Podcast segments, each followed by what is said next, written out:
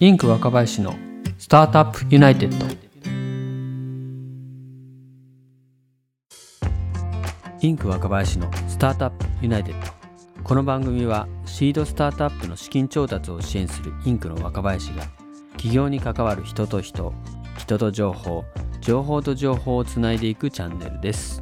この番組は音声スタートアップイヤースタイルスタジオの制作でお送りします。イヤースタイルのアプリからもご視聴いただけますのでぜひ App Store からダウンロードしてみてください。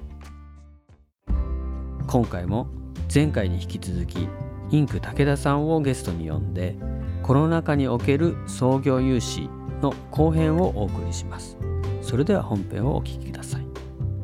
もう一つその創業期がまさにまあこのコロナ期であったっていう、うん、まあ、企業さんの場合って、はい、結構一番最初の融資がコロナ融資だったっていうことあると思うんですよ。うん、はいありますね。はい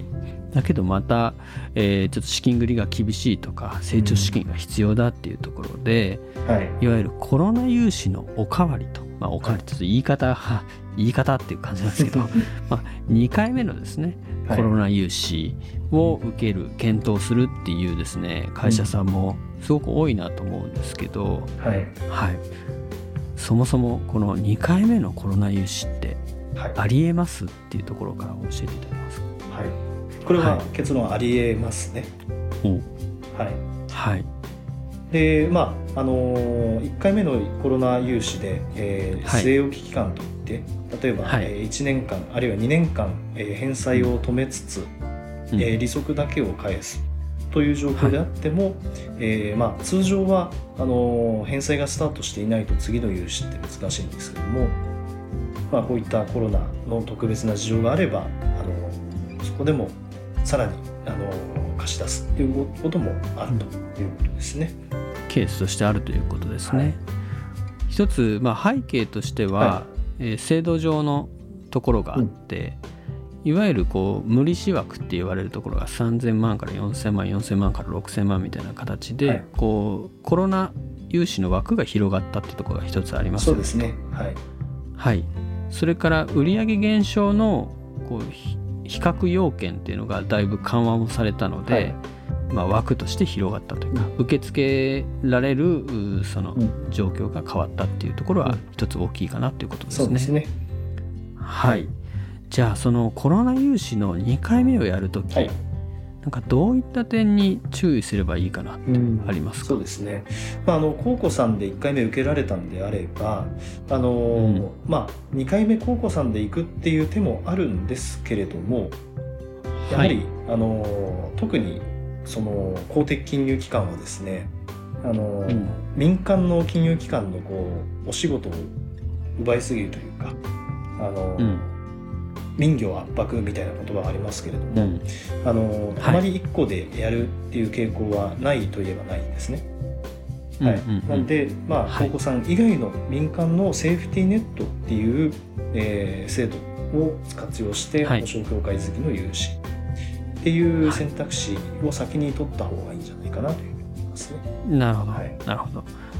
高校さんで借りている場合はまた同じく同一金融機関である高校さんにお願いする、はい、もまあいいんだけど、全然ありですけど。もし保証協会付きのいわゆるセーフティーネット保証4号とか5号とか危機関連保証みたいなものをやっていないのであれば、はい、まずはそちらから使っていったらいかがですか、うん、っていうアナウンスもあるってことですね。そうですねはいなるほど。まあ、申し込みの段階では、まあ、同一の金融機関でない方がいいってまあ、これは理解できたところなんですけれども、はい、じゃあそこクリアした、うん、次ですね、はい、えーと、申し込みにあたってどういう準備というか、うん、どういうポイントをクリアする必要があるとかってありそうですか、そうですね、まあ、1回目のコロナ融資をされている前提なので、まあ、その、はい、融資をしてから事業がどうなったのか、うん、えー、融資した資金効果、融資効果はどうだったのかっていうところは確実にあの担当者が倫理で書かなければいけないところなので、えー、その倫理に盛り込めるような情報をしっかり、えー、出してあげるということが必要かなと思いますね。なるほど。それからあれですよね。1回目のコロナ融資って、はい、まあ、とにかく緊急避難的に、うん、とにかく資金繰り中小企業の資金繰り救おうっていうことでかなりまあ急いでですね、まあ、審査もそこそこに出されたケースっていうのは正直あるのかなと思うんですけど、はい、やっぱり2回目はそうはいかないっていう繰り返しの通りなんで、うん、やっぱりまずそもそも本当にこの資金必要かどうかみたいなところから結構入りそうですよね。そうですね。はい。まあ、なんで必要かどうかっていうのは真水が真水といってその融資を借り換えた後に残る金額、うん、上乗せでさらに必要なのかどうかっていう話もありますし、うん、あの、うん、判断によってはあの前回のものの、えー、もう一本の借り換えであの真水はなしで、あの金金利の返済負担を軽くしましょうみたいな話にもなる可能性もありますので。やっぱりそこはどこまで必要なのかっていうところは、まあ、改善性は必要でしょうね。なるほどこれ2回目のコロナ融資特別な融資っていうことになるので、はい、もしまあ借りた場合当然ながら、えー、まあ2回分といいますかね、うん、まあ、借り換えじゃなくて追加融資とかだった場合っていうのは、はい、当然その2回分の返済がきちんとできないといけないっていうことになるので、うん、やっぱりそのその辺りのこう2回分の返済可能性の説明っていうのは結構必要になりそうですよね。そうですね。まあ、利益からしっかり返済できる、うん、まあ、返済のキャッシュローが出るかどうかみたいな、うん、はい、ところはしっかり説明した方がいいと思いますね。なるほど。またその裏付けがどれぐらいあるかみたいなことも重要になりそうですよね。そうですね、うん、なんかそのあたり普通その返済原資見ていくのって、うん、まあ、一般的には資金繰り表だったりとか事業計画書とかをまあきちんと作って、はい、えー、まあ、提出をするのかなと、はい、一般的な融資では思うわけですけど、ええ。これってコロナ融資だと必ずしも必要書類じゃないんですかね、ええ、もう必要書類ではないですね。はい、まああの公庫の公表している必要書類の中に一覧にはまずありません。うん、なるほど。で最近でいうと、要件の緩和がありましたけれども、あの、はい、その緩和の条件の一つであの売上金額の減少を示す証拠みたいなものが今までは求められてたんですけども、えー、今回からそれを提出しなくてもいいっていうぐらいになってきているのでその、はい、証拠という意味で出すものはあの、うん、ないですね。ただ審査上考慮しなければならないことなのでイコール出さなくてもいいかっていうと、そういうことではないと思います。なるほど、はい、では求められていないけれどもやっぱりちゃんと返済原資が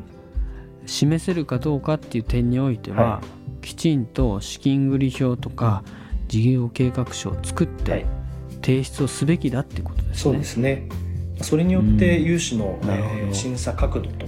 あと金額感の根拠みたいなところも融資金額の金額の根拠みたいなところも、うん、変わってくるんじゃないかなと思いますね。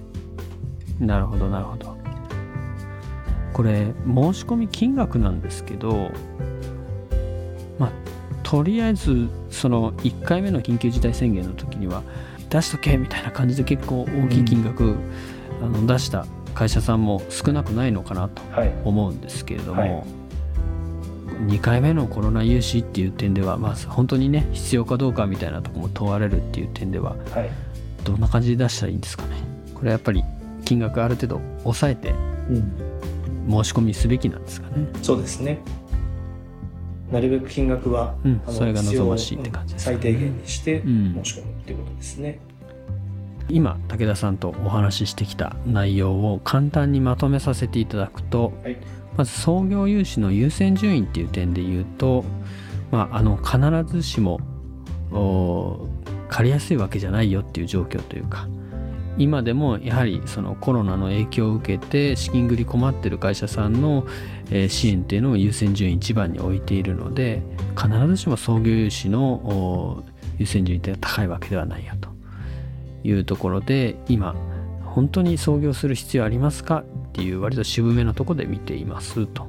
でさらに金額面でも割と、えー、定石のところで、えー、金額が絞られている傾向にありますよっていうことでしたね。うん、そうですね、はい、それからコロナ禍でのその創業融資を成功させるためにはポイントとしては2つあってまず手元資金でできるだけ実績出してからのタイミングの方が金額それから可能性ともに上がりますよという話。もう一つはなかなか金額が絞られてきている状況なので複数の制度を組み合わせてトライしましょうという話でした、はい、それから、えー、もし1回目の融資がコロナ融資だったという、まあ、創業期の会社さんの場合、えー、いわゆる2度目のコロナ融資ってやれるのっていうお話についてはやってる事例はある。ということでしたね。無利子枠が広がっていたり、まあ、売上減少の要件が緩和されているのでチャンスはありますというところ。じゃあ実際、えー、コロナ融資2回目やる場合ってどういったポイントがあるのかっていう点で言うと、まあ、同一の金融機関でない方がいいよと。もし高校やって保証協会付きのセーフティーネット保証4号など民間金融機関のコロナ融資やってないような場合にはそっちを先にトライした方がいいですよというお話で審査におけるポイントとしては、えー、前回の融資の資金効果がちゃんとあったかどうかとか、まあ、そもそも本当に今回の融資が必要かどうかみたいなところを見ますとさらには2回分のその融資をちゃんと返せる返済原資が作れるのかどうかその裏付けがあるのかみたいなところを見てきますと。したがって必要書類ではないけれども資金繰り表とか事業計画書をきちんと作って提出して説明をすべきと。で申し込みにあたっては、まあ、必要最小限の金額に抑えていただくと。いうことが望ましいかなという話でしたね。ね。はい、はい、ありがとうございます、はい、まあ、そういった形で今日はですねコロナ禍での創業融資についてお話をさせていただきました。はい、はい、武田さん前回の資本性ローンの件に続いてありがとうございます、はい、ありがとうございます。武田さんと一緒にですねコロナ型の資本性ローンについてもこのポッドキャストでお話をしてますのでご興味ある方はぜひ聞いてみてください。では改めて武田さん今日はありがとうございました、はい、ありがとうございました。最後までお聞きいただきましてありがとうございましたシードスタートアップの資金調達を支援するインクの若林がお送りします。スタートアップユナイテッド。今回もインクの武田さんをゲストにお招きしてコロナ禍での創業融資についての後編をお送りしました。この番組は音声スタートアップイヤースタイルスタジオの制作でお送りします。イヤースタイルのアプリでもご視聴いただけますのでぜひ App Store からダウンロードしてみてください。それでは本日はこの辺で。ではまた。